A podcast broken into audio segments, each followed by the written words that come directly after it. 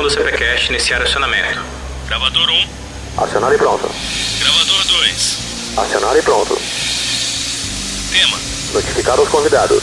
Notans. Gravados e prontos. Convidados. A bordo. Ouvintes. Na escuta. CPCast livre decolagem, vento calmo, bom voo. Livre decolagem, mais um CPCast no ar. Oscar Lima, Façanhos Aviadores, eu sou Alexandre Salles e tem dias que eu acesso mais o Para Ser Piloto do que o canal Piloto.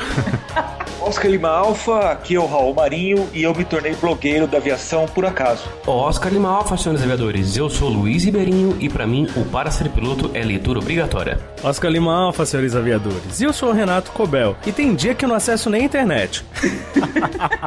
Bem, então, senhores, estamos começando mais um CPCast, o podcast de aviação do canal Piloto. E no episódio de hoje falaremos sobre como é produzir conteúdo para os diferentes públicos da aviação, certo, Cobel? Exato, Salles. Hoje daremos início a uma série de episódios que tem como objetivo fomentar aqueles que desejam começar um blog ou site de aviação. E o melhor para começar é conhecendo mais sobre um dos nossos principais parceiros, o Para Ser Piloto. Mas isso e muito mais apenas após a nossa sessão de notas.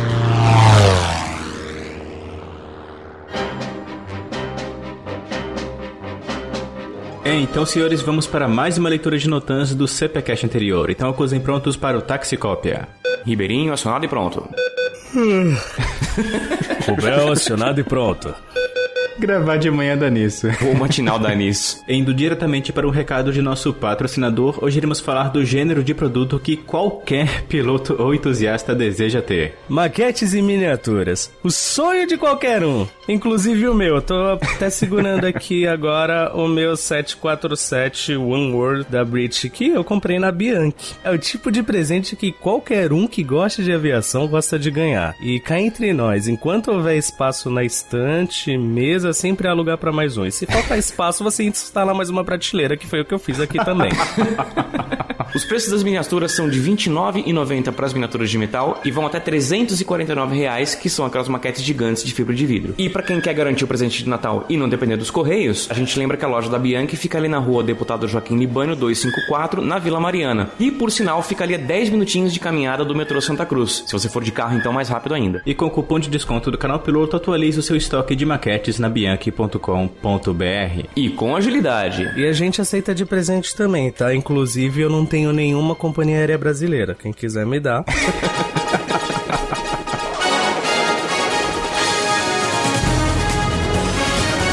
Boa noite. Boa noite. Exclusivo. Recentes pesquisas da Associação de Pilotos de Trenó da Lapônia elegeram a linha de produtos do Canal Piloto como os melhores presentes de Natal para aviadores de todo o mundo. A linha de produtos do Canal Piloto conta com uma ampla variedade de presentes, desde bonés e chaveiros até camisetas e camisas polo, relógios de pulso, relógios de mesa ou de parede, que podem ser adquiridos na Bianchi Pilot Shop. E com o cupom de desconto do Canal Piloto, o pagamento fica mais fácil do que fazer um gordo e bondoso velhinho passar pela chaminé. Portanto, nesse Natal, faça um aviador feliz e poupe o Papai Noel desse constrangimento. Luiz Bom Velhinho e Renato Noel para o plantão Canal Piloto. Ho, ho, ho.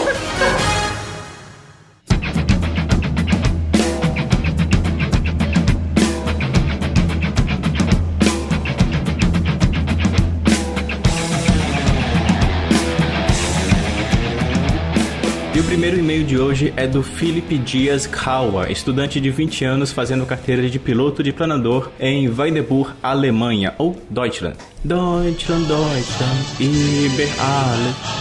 Wunderbar. Volkswagen. Inclusive, momento Salles, professor de história aqui. Sabe que muitas palavras, assim como no inglês, por exemplo, alemão também tem um significado que, né, a junção delas levam a essa palavra. Então, por exemplo, essa Weineburg, como eu falei aqui nos bastidores, acaba significando mais ou menos é, floresta do livro, alguma coisa assim. Só que também com os nomes, cara, uma coisa que me deixou muito impressionado foi também os nomes próprios da Alemanha. Por exemplo, em inglês a gente tem aquele clássico, é Clint Eastwood, é Whoop Goldberg, que é aí Madeira do Setor Eco, ou Montanha de Ouro e tal. Por exemplo, não tem aquele clássico Schweinsteiger, o jogador? Uhum. Schwein em alemão é porco e Steiger seria mais ou menos o cara que cuida do chiqueiro. Olha só.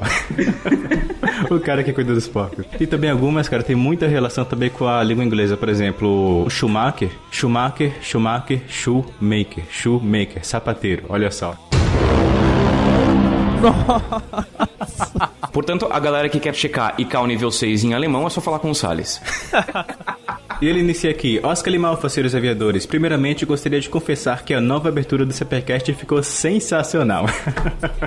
Top Gun para sempre. Ele até inclui a dica aqui. Ah, e quem pensa que só tem Top Gun deveria assistir também Os Cavaleiros do Ar. Cara, eu vou acabar com essa alegria aqui. Citando que eu assisti Os Cavaleiros do Ar esperando um Top Gun francês e não gostei, cara.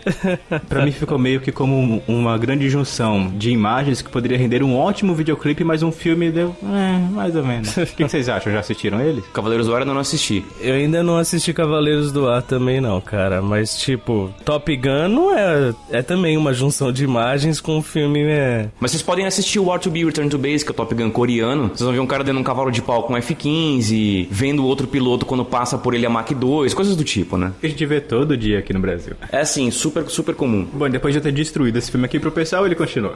eu me atrasei um pouco na escuta dos CPcasts, mais agilidade. Sendo que há pouco tempo atrás eu escutei o CPcast 50. Eu gostaria de ressaltar o meu muito obrigado que o Cobel disse no CPcast 50. Muito, muito obrigado a vocês por se esforçarem tanto para fazer o CPcast, que vale a pena ressaltar, não é primeiramente um podcast de entretenimento, mas de informação. E vocês fazem isso com muita competência e ainda conseguem fazer com humor, o que nem sempre é tão fácil assim. É, fazer com um bom humor acordando cedo no domingo não costuma ser muito fácil. 11 horas da madrugada, cara. Eu não acredito nisso. Hoje escutei o CPCast 52 e acho realmente preocupante o que alguns maus exemplos fazem. Também acho interessante o que foi falado de voar o PTBIC, que a experiência vai ser relevada mais tarde, sendo que quem pratica esse crime na verdade está enganando a si mesmo. Ao mesmo tempo, eu me perguntei se isso ainda é possível, tendo em vista que a CIV eletrônica entrou em vigor. Eu também acredito que a principal forma de combater problemas como esse é ser sincero e denunciar. Não é fácil, visto que Jetinho está em qualquer lugar no Brasil, mas a mudança começa em cada um de nós. Bons voos para vocês e um grande abraço. PS, pré-solo, olha lá. Me desculpem pela ortografia e falta de acentos em algumas palavras. É o teclado alemão, né? É, e tem gente que escreve, usa um teclado normal também, tem muito menos acento nos e-mails, vírgulas, essas coisas. Acento, vírgula, pontuação, deixa pra lá, velho. então, Felipe, filho Duncan da Fidazin. E isso é uma roda azar em Aftazidem. Ah, Volkswagen de novo. E o próximo e-mail é do Yuri Dimitrov. Ele é piloto comercial, tem 28 anos e é de São Paulo, capital. Oscar Lima Alfa, senhores. Pra começar, me pegaram. Gelei na hora que o Salles falou que o Cobel não fazia mais parte da equipe. Cara, o quanto de gente que caiu nessa piadinha do Salles, velho. Inclusive o Ribeirinho, né? Que a gente gravou esse trecho sem ele. Só pra pegar ele de surpresa. Cara, e deixa eu comentar uma coisa. Eu diria que vocês quase me pegaram, porque o Lucas Pereira, que é um dos nossos leitores, veio comentar comigo logo que ele tinha escutado o CPcast. Ele falou: Cara, tá demais o CPcast, quase caí na pegadinha do Cobel. E eu falei assim: Que pegadinha do Cobel? Ah, caramba. Mas o Salles foi muito convincente. Filho da mãe. Lembrei de bandas que se desmancham no auge do sucesso. Pra falar a verdade, cara, é bom quando elas se desmancham no auge do sucesso, né, cara? Levando em conta o fim deprimente que algumas chegam, né? Pois é. Mas imaginei que ele poderia estar tão cheio de outras atividades que não seria possível continuar. Que bom que teremos o locutor da Golden Voice por enquanto. Ai, cara. Então tá, né? Mas vamos falar de CPcast, vai. Mais um CPcast muito esclarecedor. Alguns mais novinhos, ou nem tanto, como posso lhes garantir, e cheios de confiança poderiam falar: Ah, mas o Satoshi é muito exagerado, não precisa de tudo isso. A aviação na teoria é uma coisa e na prática é outra. Errado. É tão errado que o dono dessa frase faleceu em um acidente aéreo. Na aviação, todo esse cuidado e preparo é muito importante para garantir um voo seguro e principalmente uma formação condizente com a responsabilidade de um piloto. Parabéns pelo trabalho de todos. Fica aqui minha sugestão para um possível CPcast sobre os cursos de pós-graduação na aviação. Já faz algum tempo que estou interessado em fazer o curso PS Safety, segurança de voo oferecido no ITA, mas não tenho Dilma suficientes no bolso nesse momento. Bem-vindo ao clube. Ninguém na aviação tem, né, cara? Seria interessante ter a perspectiva e indicação dos cursos disponíveis em nossas áreas e um bate-papo sobre os grandes benefícios que esses estudos proporcionam. Um abraço a todos. Ribeirinho, CPcast sobre segurança de voo. Pois é, né? Hein? Hein? Sonzinho de Inception pro Dimitrov. A gente pode comentar uma coisa aqui, né? Yuri Higashi Dimitrov, com previsões sobre aviação mais precisas do que Juscelino Nóbrega da Luz.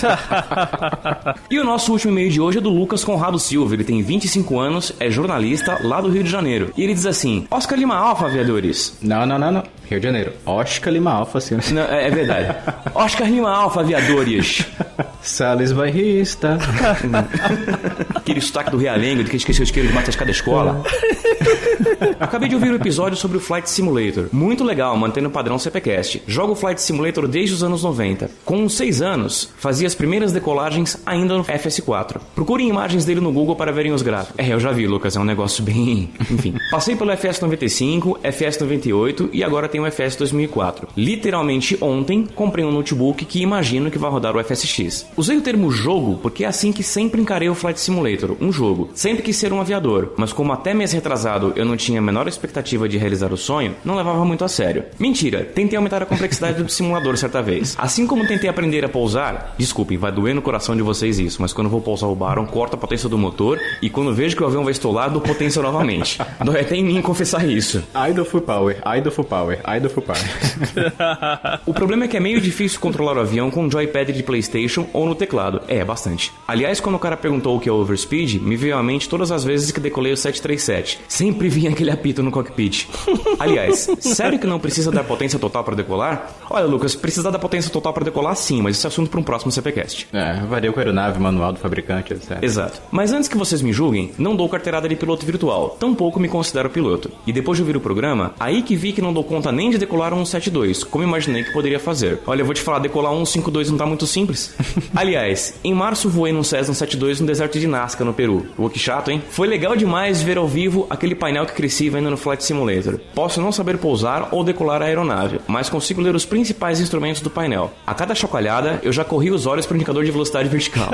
O comentário está gigantesco e deve estar meio desconexo. Não, Lucas, imagina. Mas acabei de ouvir o programa e quis comentar logo. E fez muito bem. Ele também manda aqui o pré-solo dele. Que diferença que faz ser um piloto num jogo simulador? Estava vendo ontem o canal Piloto Gameplay do P51 e a forma como o Alexandre... Alexandre? Vocês conhecem algum Alexandre aqui no canal? Nunca ouvi falar. E a forma como o Salles usou a potência do motor e os flaps no combate. Eu, que sou um mero entusiasta, não fazia ideia do que fazer. Um grande abraço a todos do Lucas.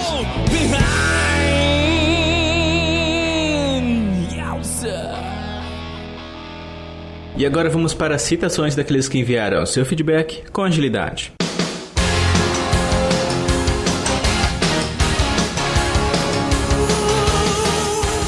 Então deixamos nossas continências a todos que caíram na pegadinha da saída do Cobel, como o Luciano Paiolo, que disse que também sairia da equipe se o Cobel saísse. Caramba, motim.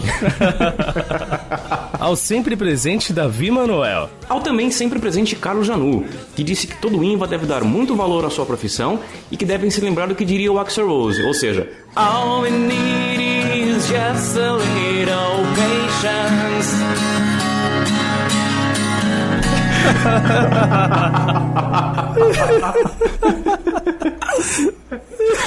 que coxe nos altos que isso não foi efeito de edição. Pegou um violão não sei da onde aí. Eu não sei da onde, pô. A gente tá falando do Ribeirinho. Ele tem um violão ao alcance da mão dele em qualquer cômodo da casa, velho. Ao Rodrigo César Seganfredo. Ao Marcos Medeiros da Fonseca, que disse que não apenas ser INVA requer muita paciência, mas tudo na aviação requer que nos ponhamos no lugar dos outros e nos perguntar como gostaríamos de ser tratados. Cara, Marcos, na verdade, você tem que pensar assim na vida, cara, não é só na aviação. Exato. Ao Vinícius Santos. Ao William Moura, que elogiou a postura do Satoshi como instrutor. Ao Paulo Afonso Pereira. Ao João Panitzo. Ao Igor Ponço. E ao Marcos Gomes, que achou sensacional o depoimento do Yuri Dimitrov. E a gente também achou. E a todos os outros que comentaram sobre o episódio nas divulgações e compartilhamentos do Twitter, Facebook e Google+. Valeu, pessoal, e continuem compartilhando. Esse é o Ribeirinho. Se alguém quiser enviar um comentário sobre o episódio de hoje, qual é o e-mail do CPCast? É o cpcast.canalpiloto.com.br E, Sr. Cobel, se o pessoal quiser nos acompanhar nas redes sociais enquanto se preparam para comer arroz com uva passa no Natal, A gente tem sal de fruta, hipoclere... e... Ah, peraí, não. Temos o arroba canal piloto no Twitter, o mais canal piloto no Google Plus e no Facebook, fb.com barra canal piloto. E fica a dica, se forem voar nesse final de ano, evitem voar no horário dos fogos. e se alguém quiser se padronizar no estilo do canal piloto, onde ela pode encontrar as nossas camisetas, canecas e demais produtos. Olha, se a pessoa se comportou bem durante o ano, ela pode encontrar ali no pé da árvore de Natal. Ou então ela pode ver os detalhes lá no canalpiloto.com.br barra produtos. E sempre lembrando que se você quiser baixar os episódios diretamente para o seu celular, o feed e tudo mais estarão aí na descrição deste post. E também a gente tem que informar que esse vai ser o último CPcast. Do ano, do ano. O último CPCast do ano. Não assuste o pessoal de novo, cara. Já chega de trollagem com o pessoal. Pelo menos por esse ano. Brincadeirinha de final de ano. Yeah, yeah. É isso aí, pessoal. Assim como o site, o CPCast também vai fazer uma pausa nessa passagem de ano. E a gente retorna no final de janeiro. É sempre importante falar que o que tira férias são as publicações, porque o trabalho de gravação e edição aqui continua como sempre. A gente não tem férias. Inclusive, a gente tem já uma gravação essa semana, tipo a gravação da véspera da véspera de Natal. Exato. E plus, um último recadinho antes que eu esqueça. Falam por aí nas altas rodas no Anel Superior de Bacin C que há um concurso rolando no canal piloto valendo um X-Plane. Olha o nível. Não sei se é verdade ou não, mas se eu fosse você, eu acessaria a home do canalpiloto.com.br durante essa pausa de final de ano para conferir se é verdade isso aí. e agora sim que já estamos cientes dos notans, o que temos agora? CPCast episódio 54, produzindo conteúdo para aviação parte 1.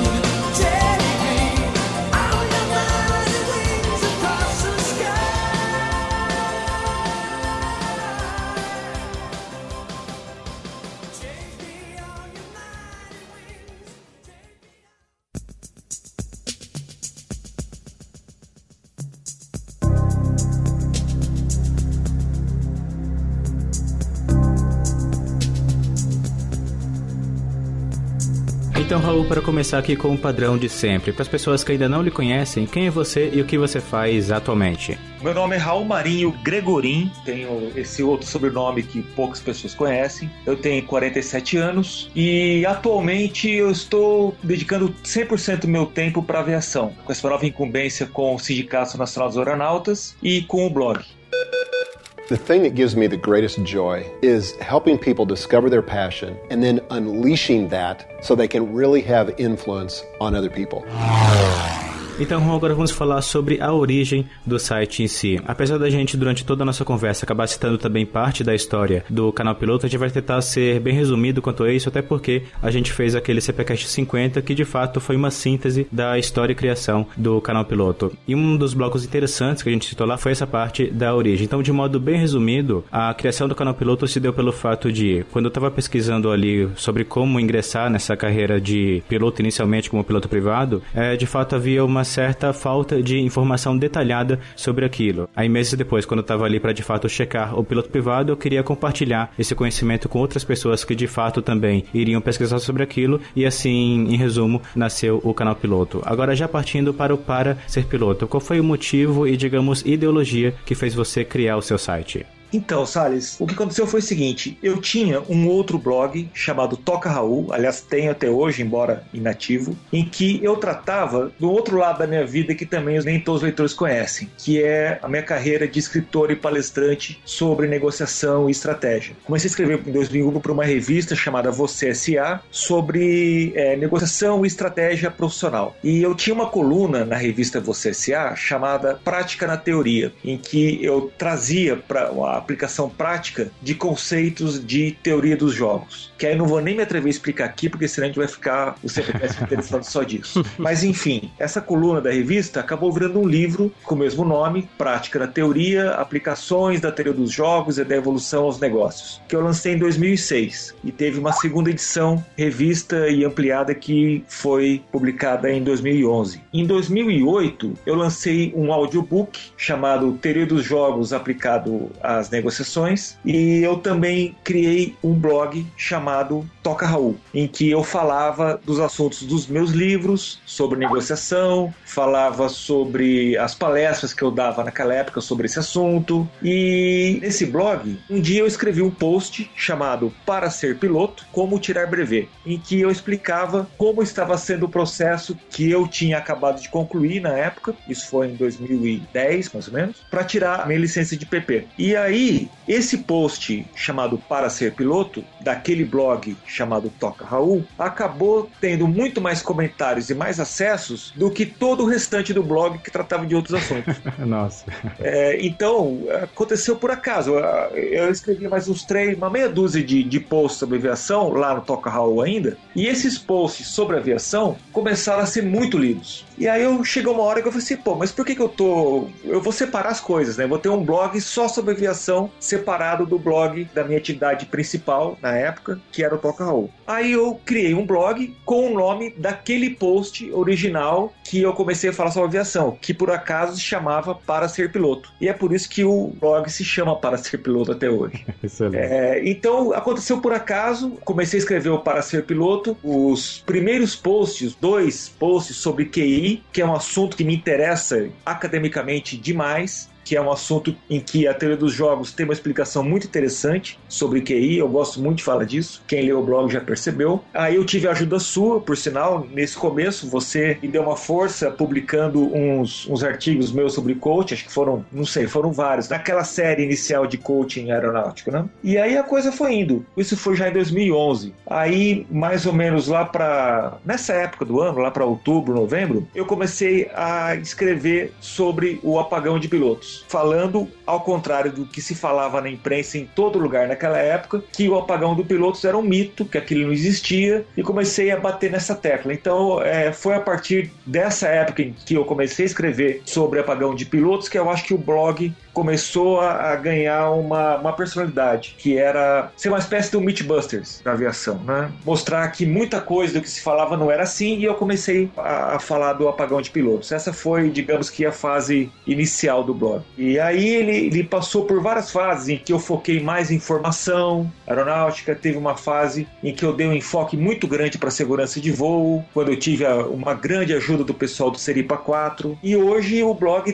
tem focado muito mais em empregabilidade e também em regulamentos. E hoje os dois focos que eu mais dou no blog é empregabilidade e regulamentos, principalmente RBAC 61, os adendos ao RBAC 61, digamos assim, os penduricalhos do 61, que aí tem um monte de IS, de portaria, de resolução e os documentos da ANAC que não são nem portaria, nem resolução, nem nada, é só uma lista que eles publicam lá, como é o caso desse maldito compêndio de instruções, que os caras regulam a parte de provas teóricas pelo esse tal de compêndio com nota de rodapé, que é o fim da picada. Mas enfim, é isso que é a história do Para Ser Piloto. Voltando um pouquinho mais ali no início do seu blog ainda da transição do Toca para o para ser piloto, mais uma vez comparando com a história do nosso site, ali quando a gente começou em 2010, eu acabei comparando ali as mídias que haviam disponíveis para eu passar essa informação para frente. Como naquela época eu tinha uma afinidade com edição de vídeo, o canal piloto de fato começou primeiro com os vídeos ali no YouTube e depois migrou para mídia de blog.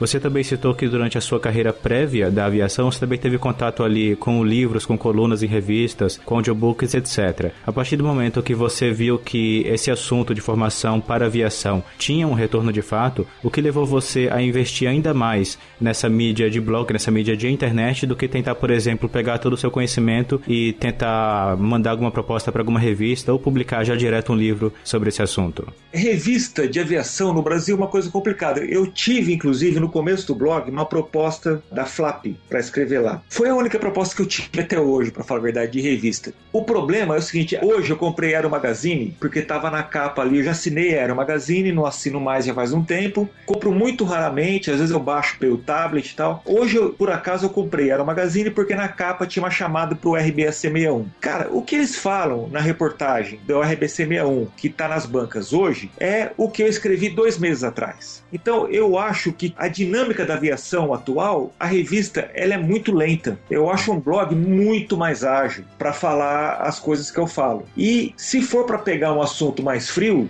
então é melhor um livro. Então é, é, eu tenho um livro é, parcialmente escrito, que inclusive dois capítulos do livro eu já publiquei no formato e-book, que eu estou esperando a, a ANAC publicar o RBAC 141, que vai haver os novos manuais de cursos de PP, de PC, de INVA, PAGRE, multimotor, etc., para poder concluir esse livro. Aí sim a gente vai ter uma informação fria que você pode consultar depois de algum tempo, que ela é sempre a mesma. Então eu acho que informação para aviação, pelo menos na área da aviação que eu lido, que é formação de pilotos, empregabilidade e segurança de voo, você tem que ou ser muito rápido ou você ter um espaço muito grande para escrever. Então, ou é blog ou é livro. Revista para aviação brasileira, eu acho que não funciona muito bem. É por isso que, na verdade, não existe nenhuma revista de aviação no Brasil hoje que eu considero boa. E eu acho que o formato é ruim para esse tipo de informação. Eventualmente, um teste de uma aeronave, algum outro assunto até caiba mais numa revista. Mas falar sobre formação, empregabilidade e segurança, segurança talvez até caiba também.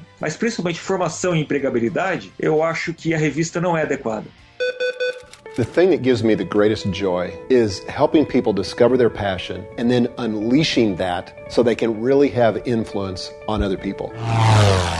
Quando se trata da divulgação inicial de um novo blog, de um novo site ali que a pessoa crie, atualmente é uma coisa muito natural a pessoa inicialmente focar essa divulgação através das redes sociais. Inicialmente ali através do perfil pessoal da pessoa e logo depois é, fazer perfis individuais para o site, para essa pessoa implementar a divulgação nesse perfil exclusivo do site. Já no seu caso, eu vejo que você é quase que uma exceção, porque além do fato de você ter ingressado nessas mídias próprias do Para Ser Piloto, é, o tanto que depois da criação do seu blog, ainda hoje, você não utiliza ela com tanta frequência quanto é o padrão que a gente vê aí na maioria dos sites. E o interessante é que, apesar disso, o seu site, a partir do momento que foi criado, ele teve uma ótima aceitação, uma ótima audiência, e ainda hoje a gente vê que você tem uma coisa que é invejável na internet como um todo, que é a interação com os leitores, o feedback que o pessoal escreve ali na área de comentários. Então, apesar dessa sua, entre aspas, ausência inicial nas redes sociais, ao que você deve a sua audiência inicial e divulgação inicial do seu site? Como você crê que ele foi disseminado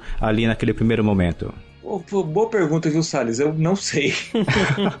não sei mesmo. É, cara, eu sou ruim de redes sociais. Eu, eu, até hoje claudico no Facebook. É, você me incentivou a criar uma fanpage do Paracipiloto. Eu criei, depois no- não alimentei. Eu tá meio abandonada lá. Eu não sei lidar muito bem com redes sociais. Eu nunca fiz nada no blog pensando com uma cabeça de marketing. Eu escrevi o que eu achava que eu devia escrever. Escrevia lá e deixava. E, e nunca fiz trabalho de SEO para ficar na frente lá no, no Google. Nunca fiz uma divulgação ostensiva em Facebook. O máximo que eu faço é quando eu escrevo um post, o próprio WordPress tem esse mecanismo, eu dou lá para compartilhar no Facebook no Twitter. Faço isso uma vez e pronto, fim de papo. E deixo lá e vejo o que acontece. Se alguém vai ler tal. Geralmente alguém lê, gosta, compartilha. E aí quando eu vou ver, tem, putz, tem vários posts que tem mais de mil compartilhamentos tal. Tem um que tem acho que 3 mil. Cara, isso acontece espontaneamente. Eu não, não faço nada. Eu me preocupo muito em obter o conhecimento e escrever colocar no blog. E só. E a partir daí, se esse post vai ser compartilhado ou não, tal, não é mais problema meu. É, você, que é um cara muito competente na gestão de blog, você deve estar até meio horrorizado com isso que eu tô falando.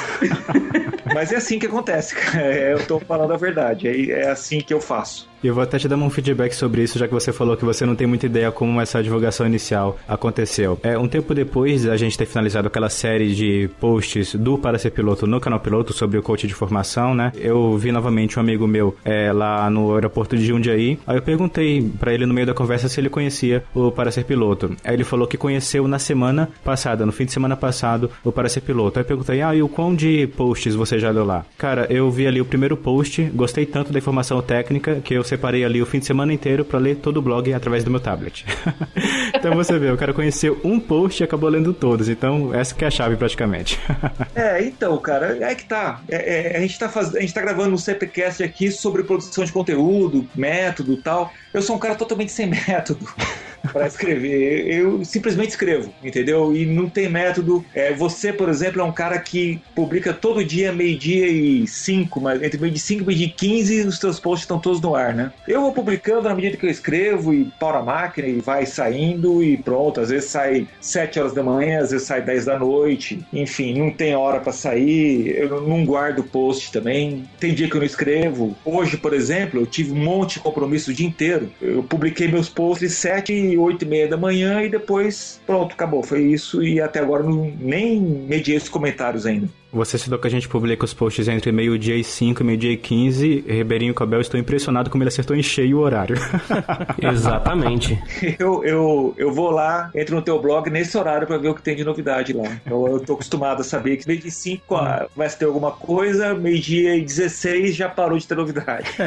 Olha, Raul, tanto isso é verdade que, assim, até há pouco tempo atrás, a gente tinha na, na parte de redes sociais do canal Piloto, Facebook principalmente, religiosamente, todo dia, ao meio-dia, a gente colocava um teaser assim, em instantes no canal Piloto, e alguma chamada porque ia ao ar no dia. Justamente porque logo após, assim, ao meio-dia, é quando a gente começa a colocar os posts no ar. Eu vou falar um negócio, Raul. Esse seu método, cara, eu acho que talvez seja por isso que dá certo. Esse método de não ter método, cara. Porque quando vem na sua cabeça, você escreve, você teve um tempinho ali. Toda vez que eu entro no Facebook, tem alguma coisa nova no Para Ser Piloto. Eu acesso o Para Ser Piloto pelo Facebook.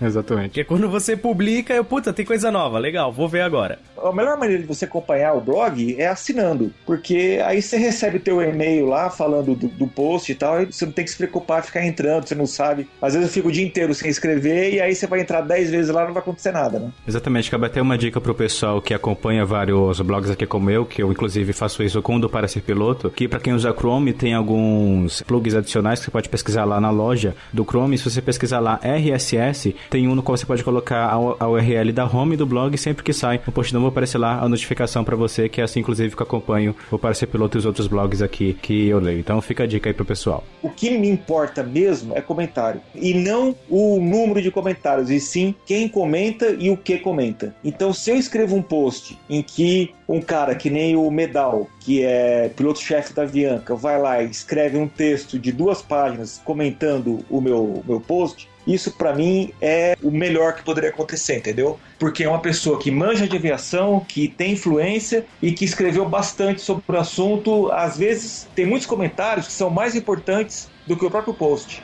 Traz mais informação, etc. Do meu ponto de vista, o que é realmente relevante são comentários densos de pessoas que leram, entenderam, muitas vezes discordam do que eu falei. Eu adoro quando discordam de mim, inclusive. Porque o cara que fala assim, nossa, Raul, que legal, bacana, olha, gostei do que você escreveu.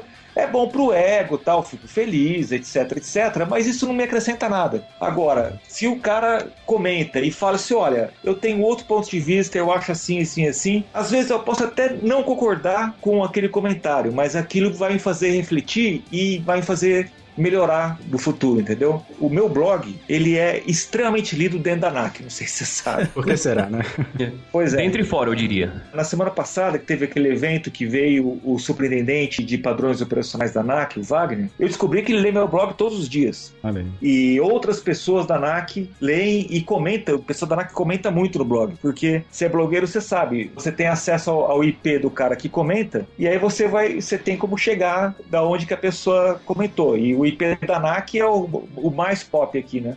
Então, a hora que o cara escreve o negócio é o IP, puta, é, é o IP da NAC. E tem muita gente da NAC que não concorda com muita coisa do que eu escrevo. E muitas vezes eu aprendo muita coisa com esse pessoal da NAC, que comenta, às vezes me criticando, às vezes a crítica procede, eu acho que o cara tem razão na crítica que ele fez, e às vezes eu acho que não tem, mas mesmo assim eu acho que é um ponto de vista que eu deveria prestar mais atenção. Posso confessar uma coisa? Esse é o principal motivo pelo qual eu sou fã do Para Ser Piloto, cara. Porque você tem uma aula no post e depois você tem uma aula maior ainda nos comentários, cara. Você que está escutando o CPCast e não comenta, aprenda. Eu tenho que confessar outra coisa pra você. Eu tenho inveja de você por causa disso, cara. É, cara, cara, se tem uma coisa que eu me orgulho profundamente do blog que eu criei, são os comentários, são os leitores. Eu acho muito legal a participação dos leitores, cara. Muito legal mesmo. Tem muita coisa bacana lá, eu dou. Tenho o maior orgulho dos meus leitores. viu? Eu tenho orgulho do orgulho do Raul, cara. The thing that gives me the greatest joy is helping people discover their passion and then unleashing that so they can really have influence on other people. Focando um pouquinho justamente na criação do conteúdo em si. Você citou até que você também produz conteúdo sobre alguns tópicos e publicações da NAC que nem sempre as pessoas conhecem e você faz ali todo post analisando isso e tudo mais. E sobre a NAC específico, o portal deles, nesse caso, eu percebo que quando eles publicam, por exemplo, alguma campanha de conscientização que não tem lá grande importância e também na mesma época que eles publicam uma nova versão de regulamento que de fato afeta muita gente, no portal, na home, eles dão meio que quase o mesmo destaque para ambos os assuntos. Aquele mega importante e aquele nem sempre tão importante. Então, ao invés de eu ficar sempre acessando a home da NAC ou subtópicos ali da NAC, eu até prefiro focar a minha atualização apenas para ser piloto, porque você acaba sendo meio que um G1 da aviação. Você não apenas coloca ali pra gente o que aconteceu de mais importante, mas também comenta, fazendo a sua análise, falando o que vai ajudar a gente, o que pode não ajudar e o que pode ser mudado e tudo mais. Então, além da sua vivência, da sua experiência como piloto, através de que fontes você faz essas pesquisas desses assuntos que acabam virando posts? Falando do portal da ANAC, o portal da ANAC muitas vezes nem publica assuntos importantíssimos. Agora, em novembro, a ANAC publicou a emenda número 5 ao RBS 61 e isso não apareceu no portal da ANAC em nenhum momento. Eu obtive isso do Diário Oficial. É uma das coisas chatas que o bloqueio da aviação faz é ler o Diário Oficial. Eu leio o Diário Oficial todos os dias para descobrir o que tem de novidade. E isso é, resolve só parte do problema, porque nem tudo o que a ANAC publica de importante sai no Diário Oficial. Então, o Diário publica, se sai uma emenda ao RBSC, necessariamente sai no Diário Oficial. Mas, por exemplo, essa lista de centros de treinamento que a ANAC publica não sai no Diário Oficial. Esse maldito compêndio de instruções para o candidato, que na, na prática funciona como um RBACzinho para provas teóricas, também não sai no Diário Oficial. Então, é uma pesquisa meio caótica. Lógico que eu vejo também o que sai no portal da ANAC, mas ali, primeiro, quando sai, já é tarde, já aconteceu um monte de coisa antes. E nem sempre sai. Então eu vejo no Diário Oficial, eu consulto as atas da reunião da diretoria da ANAC, uma coisa que ninguém faz também. Mas eu procuro ali. Só que ali na ata, às vezes eles omitem também coisas importantes. Isso acontece. Eu nem sei te explicar como é que eu consigo descobrir essas coisas. Ah, tem muito, é, muita gente da ANAC que comenta e que me dá os insiders sobre o que está acontecendo. Por exemplo, quando eu publiquei o blog sobre o descredenciamento dos checadores militares, foi um cara da ANAC que me mandou a cópia do ofício do Comair enviado para os checadores militares, que eu nem publiquei com medo de tomar um processo do Comando Aeronáutica. Só falei o que era, mas não publiquei o documento, porque isso aqui, esses militares são meio bravos, acaba dando problema para mim. E foi um cara da ANAC que me mandou. E a questão é o seguinte: depois de um tempo acompanhando o que acontece na ANAC todos os dias, de várias maneiras diferentes, você vai pegando um feeling, uma espécie de um sexto sentido, que eu nem sei explicar como que eu descubro as coisas, cara, mas acaba caindo no meu colo, entendeu? É psicografo, alguma coisa assim. The thing that gives me the greatest joy is helping people discover their passion and then unleashing that so they can really have influence on other people. Você comentou com a gente sobre como você costuma criar as suas postagens, que você vai encontrando as coisas e, e você vai postando à medida que você vai julgando importantes. Você falou também da tua interação com o teu público, com o público do site. Eu queria que você comentasse com a gente um pouco mais dos teus critérios. Dentre tudo que você encontra, como é que você faz para determinar o que, que você acha mais relevante para ir para o site e qual é a importância da interação com os teus leitores para determinar o que é publicado no Para Ser Piloto? O primeiro critério é o seguinte: o assunto tem a ver com formação aeronáutica, empregabilidade de pilotos ou segurança de voo? Tem que ter a ver com uma dessas três coisas. Se não tiver, o assunto pode ser super legal, mas eu não publico. Ah, mas o Boeing 787 pegou fogo na bateria e blá blá. É importante para aviação? Nossa, super importante. Só que tem a ver com formação? Não tem. Tem a ver com empregabilidade? Não tem. Com segurança, até teria, mas não é o enfoque de segurança de voo que eu dou no blog. Então, não publico sobre isso. Eu só publico quando o assunto tem a ver com uma dessas três coisas. Esse é o primeiro critério. Segundo critério, eu sempre tenho que dar a minha opinião sobre o assunto que eu estou escrevendo. Então, se é para falar de alguma coisa, nem que seja duas linhas, eu tenho que falar o que, que eu acho. E, de preferência, eu procuro fazer isso, nem sempre dá para fazer isso com, com a frequência que eu gostaria, escrever assuntos extensos sobre um determinado tema. Vou falar sobre a ANAC, não é só falar assim, ah, a ANAC é chata, é ruim e ela não faz as coisas que a gente gosta. Não, explicar o que é que é ruim, como deveria ser feito, blá blá blá blá blá. Às vezes fica um texto enorme, que muitas vezes nem é tão lido, mas enfim, tá lá, alguém vai ler. Eu sei que alguém vai ler e, como eu disse antes, eu não estou muito preocupado com page views, eu estou preocupado com as pessoas certas leiam e passem isso para frente, mudem a maneira de pensar. E especificamente em relação à interação dos leitores, eu dou muita importância a isso. Então eu, eu vou vendo o que acontece nos comentários, o que as pessoas me escrevem, eh, me mandam e-mails ou um comentário de Facebook, etc. Eu vou sentindo qual é o drama. Se eu acho que o assunto realmente é importante, ou, em especial, se está dando alguma confusão, as pessoas estão entendendo errado, ou estão interpretando de uma maneira que eu acho que não é a melhor forma tal, eu vou lá e escrevo um post sobre isso para tentar clarear o assunto que está meio obscuro ou está sendo mal entendido, enfim, alguma coisa por aí. E já entrando nessa parte dos comentários e do que, que o público solicita mais, Raul, como você disse, o pessoal comenta, interage bastante e tem muitos assuntos que podem causar polêmica. Isso daí é uma coisa comum, um post seu criar polêmica ou tem um assunto específico que você, quando posta, você sabe que vai, o pessoal vai entender errado e pode gerar ali uma interpretação que não era aquela que você estava esperando? Tem assuntos que geram polêmica. Azul e EJ. Qualquer coisa que você escreva sobre a Azul ou sobre a EJ, vai vir um cara falar que é azul, paga pouco, cara lá, lá, lá, aí vai vir uma puta polêmica. Não, porque eu acho que paga pouco, mas também contrata com 200 horas, lá, lá, lá. vai por esse lado. Aí se fala sobre EJ, aí o cara vai falar que EJ é. barará, Não, mas ela dá um bom curso, não, não dá nada não, porque isso. E vai dar polêmica também.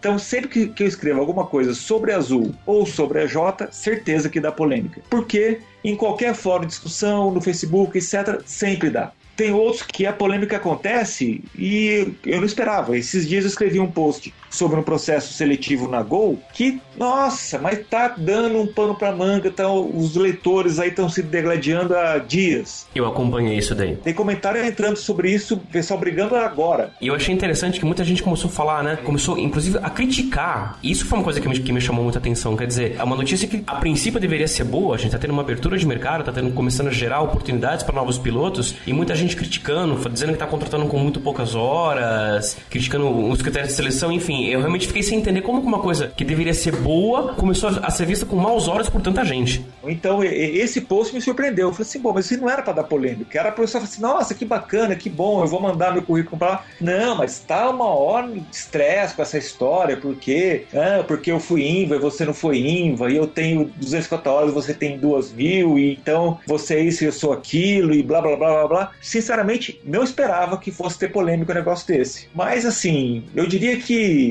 30% dos posts acabam gerando algum tipo de polêmica. Isso é sempre tem. E, é, as opiniões são divergentes, enfim, mas eu, eu tô acostumado com esse tipo de, de problema e eu nem acho que isso é um problema, pra falar a verdade. Eu acho que isso faz parte do, do show. A única coisa que eu não permito é que ocorram ofensas pessoais, entendeu? Então, começou a ofender, se você quiser discordar de mim, inclusive, falar que eu tô errado, etc, etc, pode falar, ou de qualquer outro leitor, não tem problema nenhum. Agora, se começar a ter ofensa pessoal, eu corto e fim de papo. E uma coisa que eu aprendi é que quanto mais regra você colocar, mais vai dar conflito. Então, se você falar assim, olha, não pode xingar o outro, aí a pessoa vai usar de uma ironia para xingar a outra pessoa, e depois, se você corta o, o comentário, não, mas eu não xinguei, eu não usei palavra de baixo calão. Então é o seguinte, não existe regra. Eu corto, eu sou uma espécie do, do ditador do blog. Eu corto de acordo com os meus critérios. Porque se eu escrever as regras, já tive essa experiência no passado, as pessoas vão tentar burlar. Então eu tenho as minhas regras, as pessoas sabem e isso não dá reclamação. Corto e fim de papo.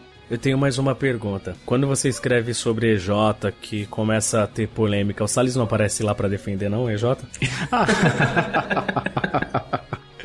Até sobre essa causa de polêmicas, Raul, deixa eu adicionar mais, uma, mais um input aqui. Você crê que a causa dessas polêmicas normalmente se deve unicamente à falta de informação e preconceito, como por exemplo, aquela clássica cena que a gente vê de dois pilotos privados que só voaram bueiro ficarem discutindo sobre qual melhor, Boeing ou Airbus? É mais ou menos isso ou tem algum outro motivo base? Boa pergunta, Salles. Eu, eu acho que tem disso. Tem a polêmica pela polêmica. As pessoas gostam de polemizar, meio que por esporte. Isso é, digamos que, uma classe de polêmica. Tem a outra classe de polêmica, que é as pessoas defendendo os seus próprios interesses. Então, se eu tenho interesse em que aconteça tal coisa, eu vou defender isso e com unhas e dentes, que é o caso da seleção da Gol, em que o cara que tem duas mil horas dando instrução, ele defende de maneira renhida que é um absurdo a Gol contratar piloto com 500 horas, porque ele não sabe nada e só deveria contratar, assim, se fosse eu polemizando, né?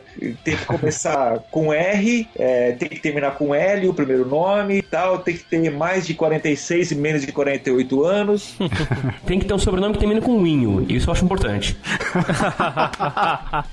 E tem as pessoas que entram meio por zoação mesmo. Afim, esses caras eu corto no ato, isso não tem nem pensar, né? Que entra pra gerar balbúrdia, enfim. Sinceramente, eu tenho poucos problemas de moderação. É muito, muito raro eu cortar um comentário. É, Não lembro quando foi a última vez que eu fiz isso, pra te falar a verdade. Tem uma curiosidade sobre uma coisa que costuma acontecer no canal Piloto e queria saber se acontece também contigo lá no Para Ser Piloto. No canal Piloto a gente costuma receber bastante pergunta repetida. O pessoal às vezes acho que não pesquisa o que foi publicado anteriormente no canal Piloto, foca mais no que a gente está publicando ali na hora. Então a gente costuma receber bastante pergunta repetida. E a gente também costuma receber bastante pergunta um tanto quanto simples, né? tanto pelos e-mails quanto pelos inbox da fanpage do canal Piloto. Até o Salles comentou lá no CPQS 50, né, que eu tenho um papel meio Madre Teresa de Calcutá no canal Piloto, que a gente recebe realmente, a gente recebe perguntas bastante simples e eu procuro ter a maior paciência do mundo, porque eu sei que a gente, enfim, a gente tem leitores de todos os tipos, desde os pilotos mais experientes até o pessoal que está começando agora também.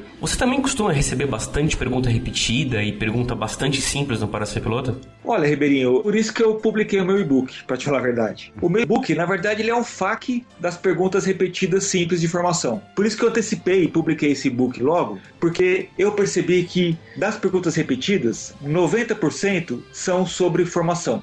Entendeu? Só a formação básica, o processo todo de PP, PC e tal, até o, do, do zero até o cara checar o PC. E aí eu falei assim: bom, então eu vou publicar esse e-book. Se o cara perguntar, eu falei assim: amigão, leia o e-book, tá lá.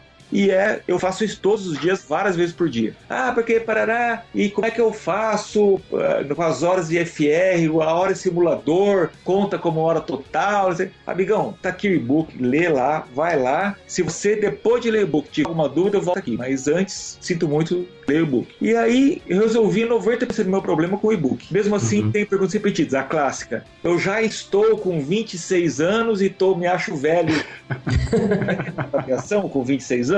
Aí também eu faço o seguinte: eu pego, dou um Ctrl-C, Ctrl-V no post que eu falo sobre isso e, ó, tá lá. Então, Ctrl-C e Ctrl-V de post e o e-book mata 90% dessas perguntas repetidas. E tem algumas que eh, às vezes a pergunta é quase inteiramente repetida, mas ela tem um detalhezinho que eu preciso falar. Então às vezes eu complemento com alguma coisa, tal. Eu acabei desenvolvendo algumas técnicas de lidar com essas perguntas simples e repetidas, mas acontecem isso direto todo dia. E as perguntas impossíveis, né? Tipo, o cara fala assim: "Ah, tal, o que que você acha? Você acha que eu passo um exame de CMA?" Eu falo assim: "Cara, eu não sei, eu não te conheço, eu nem vi, eu não sou médico também. Pergunta pra doutora Tatiana Trigo, quem sabe ela te responde. Não, mas assim, não é uma dúvida do regulamento. Se for do regulamento, eu até respondo, do 67. Mas é uma pergunta, o cara acha que ele não sabe se a audição dele é suficiente e tal. Quer dizer, só fazendo o exame pra ele saber, né? Quer saber o que, que eu acho, se ele vai passar ou não. Amigo, não sei. Você É. vai lá, faz o exame e vê. Ah, mas aí eu vou gastar 450 reais pra fazer o exame e tal. Eu assim, pois é, mas não é, o que eu posso fazer? né? The thing that gives me the greatest joy is helping people discover their passion and then unleashing that so they can really have influence on other people. Mais uma vez comparando com o canal piloto, aqui eu me preocupei em fazer extensas análises, que são quase que bíblias, dos três aeroclubes e escola de aviação pelas quais eu passei. Então ali eu abordo vários tópicos, desde o meio para chegar lá, quanto às áreas de treinamento que tem em volta, quanto a se existe sociedade, o modo de agendamento e tudo mais. Aí mesmo após a gente ter publicado essas análises que respondiam quase que 90% aí das perguntas que as pessoas poderiam ter sobre aquela instituição, ainda assim a gente acabava recebendo muitas perguntas sobre sobre pessoas que tiveram acesso a essas análises, ou seja, elas sabiam da existência, mas ainda perguntavam coisas que estavam de fato ali respondidas no texto quilométrico daquela análise. Pelo fato do Para Ser Piloto ser 99% constituído da mídia de texto, você também sofre com isso aí ao longo da sua existência de pessoas que veem um texto muito grande sobre X assunto e acabam não achando a informação que de fato está no texto? Realmente acontece muito. Mas aí eu não posso fazer nada. Eu falei assim, amigo, tá no texto. Vai lá ler. Se você tiver alguma dúvida, você volta aqui. Nunca volta, pra te falar a verdade.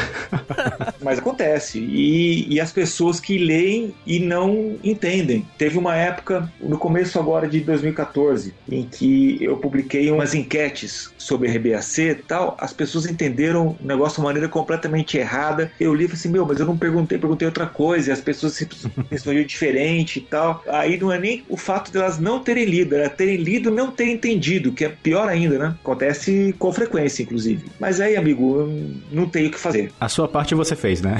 Fiz o que eu, o que eu podia fazer. Nós sempre temos assim alguma história legal pra contar. São uns casos assim meio icônicos desse tempo na internet. No seu caso, eu lembro de uma história de um rapaz que queria vender a casa pra se formar. Eu acho que muita gente já pensou nisso. Eu acho que eu também já fui um desses. e também uma história de um rapaz que se sentia orgulho em trabalhar como PP. Conta mais dessas histórias pra gente, cara. E se tiver mais alguma aí que você possa encaixar também, por favor.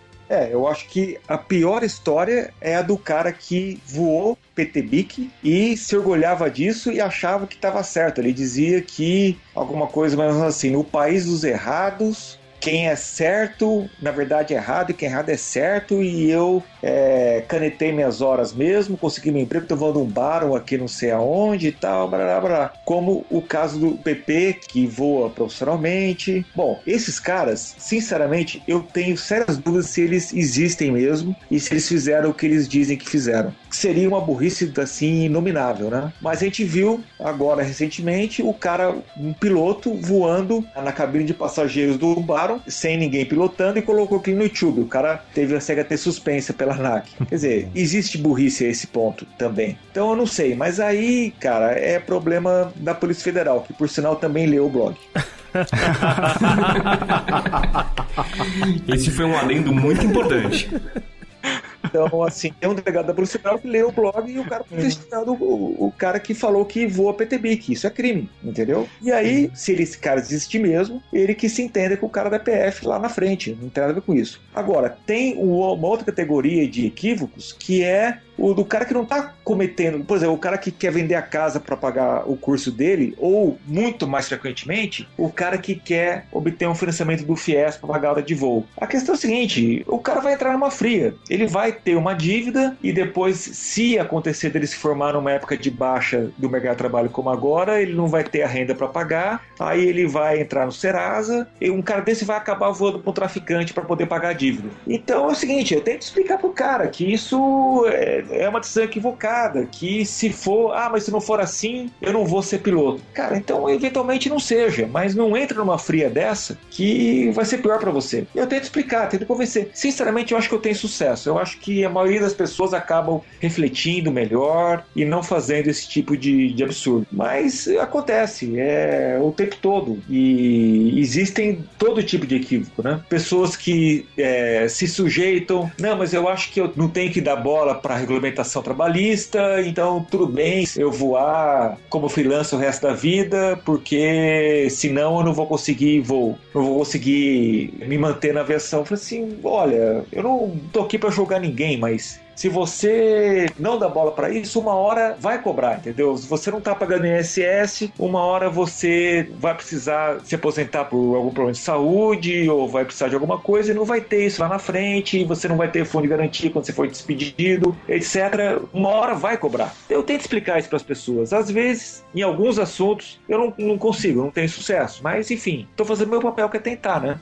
E Raul, eu vou trazer aqui novamente à tona mais um tópico que a gente citou naquele CPCast já citado, episódio 50, que é sobre a quase inexistência de, entre aspas, concorrência nesse meio de blogs e sites sobre aviação em contraste a sites e blogs de outros temas, como por exemplo de tecnologia, de notícias e tudo mais. Então, do seu lado, eu queria saber até mais detalhes sobre uma história que, se não me engano, foi como você conheceu o canal piloto através daquele fórum onde você viu um vídeo meu publicado lá e etc. A partir do momento que você viu aquele vídeo, conheceu o canal do YouTube, conheceu o site, etc. O que levou você a entrar em contato com a gente para tentar formar ali alguma parceria, uma contribuição de conteúdo, etc., ao invés de, por exemplo, simplesmente continuar com seu blog paralelo ao nosso e tentar fazer o seu melhor e que vença o melhor e etc. O que levou você a entrar em contato com a gente ao invés de seguir o seu caminho de modo solo? Olha, Salles, a questão é a seguinte: eu nunca te vi como um concorrente. Eu sempre te vi como um parceiro. Por quê? Você escrever sobre um assunto e ser a única pessoa que escreve, no caso, sobre formação aeronáutica, isso não é bom. Porque você não tem outras pessoas para reproduzir o que você escreve. Eu reproduzo frequentemente posts seus, você reproduz os meus e complementa e amplia esse segmento de mercado, que é extremamente restrito. Embora existam outros bons blogs de aviação, como por exemplo o Norte Verdadeiro, agora tem o Aviação Executiva, tem o Aviões e Músicas, que são blogs que eu leio, que eu gosto sobre aviação, especificamente sobre formação, por exemplo, eu acho que só tem nós dois falando sobre isso. E gostaria muito que tivesse mais blogs falando sobre formação, porque isso ampliaria o leque. E aí a pessoa gosta mais do estilo de um, porque eu sou mais de texto, você é melhor em, em produção de vídeos ou em áudios, que é o que a gente está fazendo aqui agora, etc. Isso vai aumentando e, e vai melhorando para todo mundo. Pode chegar o momento em que exista uma concorrência efetiva. Só que a gente está muito longe disso para ter uma concorrência na área de formação aeronáutica, por exemplo. É, empregabilidade. Você fala um pouco, mas muito pouco. Aqui eu, eu falo quase que sozinho. E isso é péssimo para mim. Eu gostaria muito que tivesse mais gente falando de empregabilidade na aviação. Porque aí ia criar um, um- um segmento de mercado, entendeu? Com, só comigo falando fica difícil. Você tem que falar sobre tudo. E eu não tenho condições de falar sobre tudo também. E o meu ponto de vista não é o único. Não que ele não seja errado. Lógico que se eu estou falando, eu não vou falar que eu falo errado, né? Mas pode ter outras maneiras de você enxergar a situação. E o público iria se beneficiar muito por isso. Eu lamento que existam exista tão pouca gente escrevendo sobre o assunto. Eu não acho que é seria uma concorrência. Seria muito bom que tivesse muito mais gente falando sobre isso. Agora, com o meu trabalho no SNA, por exemplo, teve um questionamento do, do- de um leitor esses dias. Ah, mas se tiver muita associação de pilotos, então uma vai concorrer com a outra. Meu, tá muito longe de ter uma concorrência de associações de piloto. Até ontem não existia uma associação de pilotos de avião da aviação executiva. Agora que está sendo criada a UNAPAC é a primeira. Então falta associação. A gente tem na área de associação de pilotos, por exemplo, a ABRAP, a APA, que é de pilotos e proprietários, a ABRAP é de helicóptero, né? E não existia de piloto de, de avião da aviação executiva. Pô, faltava. E é ótimo que exista. Então pode vir a existir uma concorrência se daqui a pouco existirem 20, 30 associações. Mas não é o caso, a gente tem 4, 5. Com blogs é semelhante, entendeu? A gente está muito longe de começar a fazer concorrência um para o outro. Como existe em blogs de tecnologia, em blogs de moda. Blogs de moda, esses dias eu estava vendo na- na- no Facebook, tem uma, uma menina que está criando um curso universitário para blog de moda. Pô, imagina, faculdade que vai ensinar blogueiro de moda, imagina o tanto de blog de moda que existe para isso fazer sentido, né? Eu não acho que exista concorrência, não. Eu acho que, pelo contrário, se você quer abrir um blog de aviação, dou maior força, estimulo, e eu acho que está faltando gente que escreva com competência, com seriedade e, e com regularidade, principalmente, porque tem muita gente que começa a escrever, desanima, até porque não dá dinheiro também esse negócio, pelo menos para mim não dá. Então você, você tem que fazer porque gosta e porque acha importante, acha isso, acha esse trabalho relevante. E já ingressando nessa vertente que você citou, Raul, do fato de haver poucos blogs e sites sobre aviação, é independente desse fator de dar retorno financeiro, que é algo que a gente sabe que acontece a longo prazo, o que você acha que impede do pessoal acabar dando início a esse meio de compartilhar essas informações, que seria de fato algo a curto prazo, né? O que impede o surgimento de novos blogs e sites de aviação seria, por exemplo, a falta de tempo na rotina do aviador, vendo que uma vez que ele é formado, começa a trabalhar, de fato o tempo livre dele acaba sendo quase que nulo, ou seria, por exemplo, também o fator nicho, vendo que a aviação em comparação, como por exemplo, com o âmbito da moda que você citou, com o âmbito da medicina, âmbito do direito, é um nicho tão pequeno que, entre aspas, nem valeria a pena a pessoa investir naquilo. O que será que impede mais o pessoal de começar a compartilhar essas informações? Eu acho que é um pouco de tudo isso que você falou, e principalmente porque para você manter a rotina no longo prazo, cara, você tem que fazer coisas chatas. Quem é que acha divertido ler o Diário Oficial da União?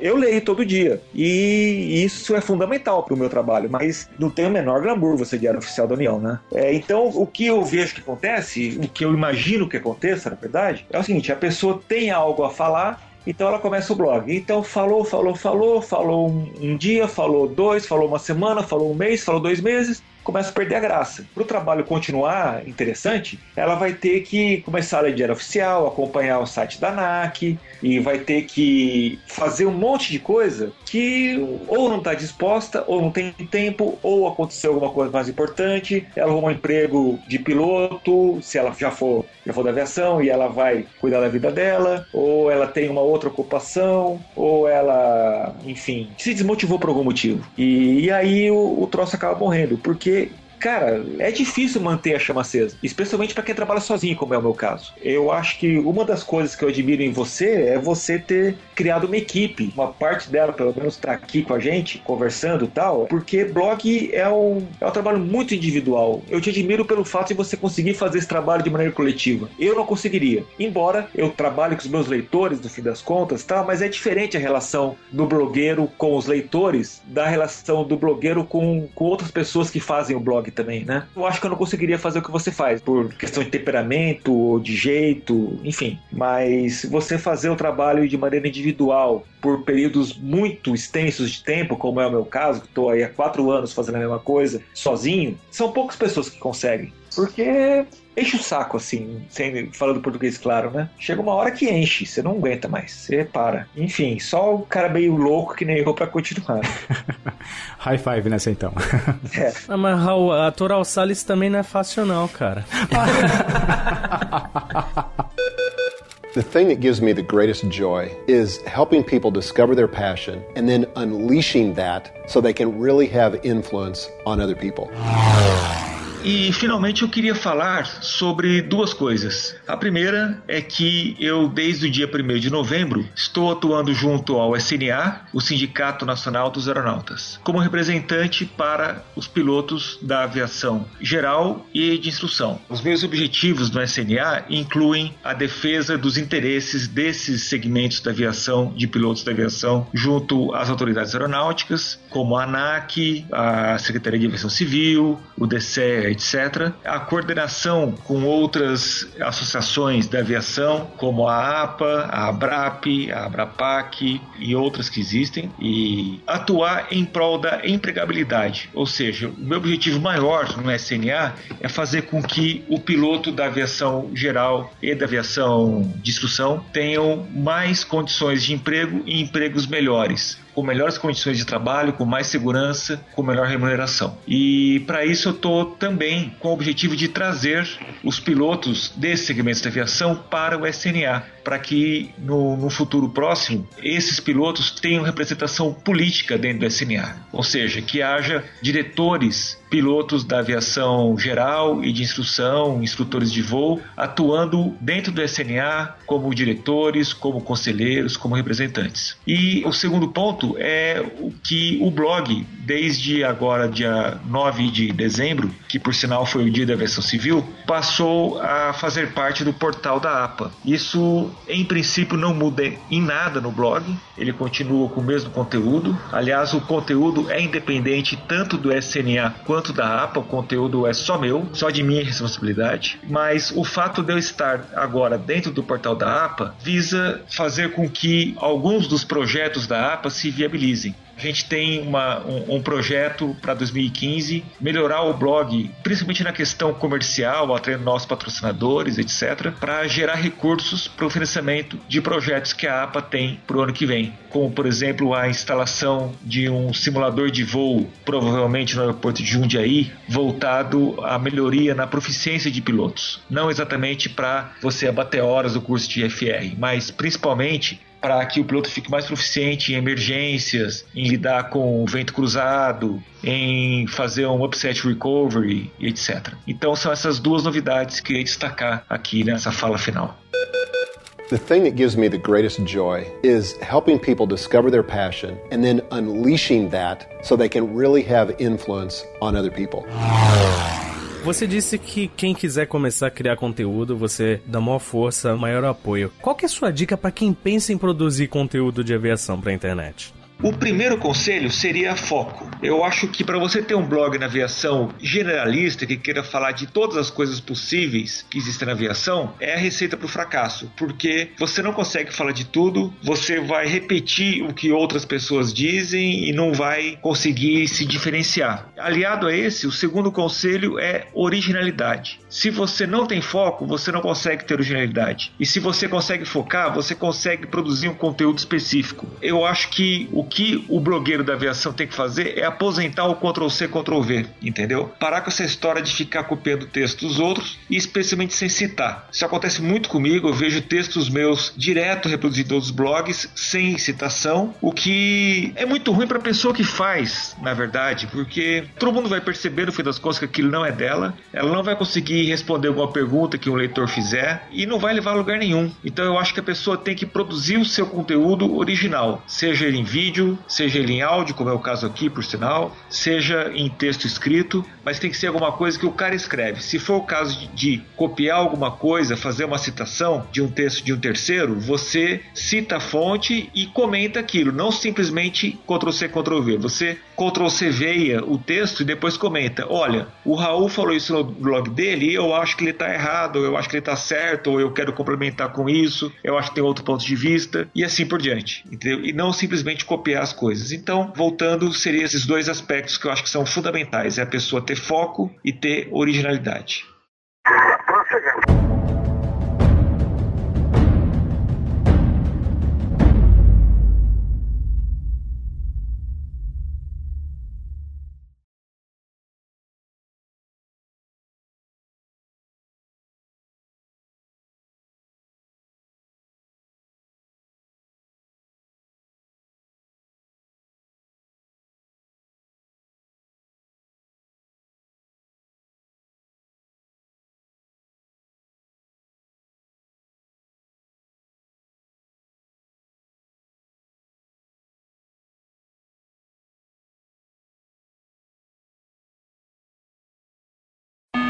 Nossa, cara, eu nem tinha lido isso daqui.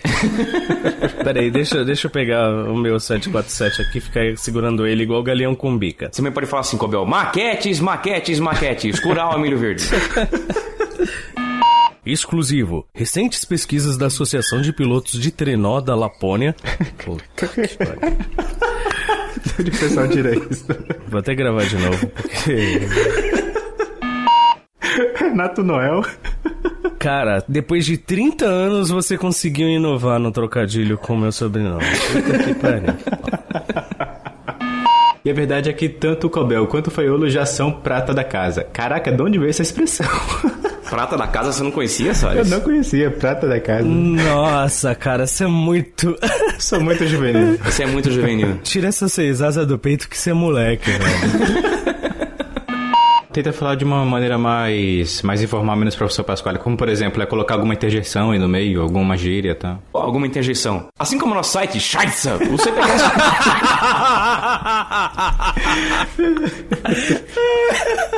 Perfeito, pode continuar daí.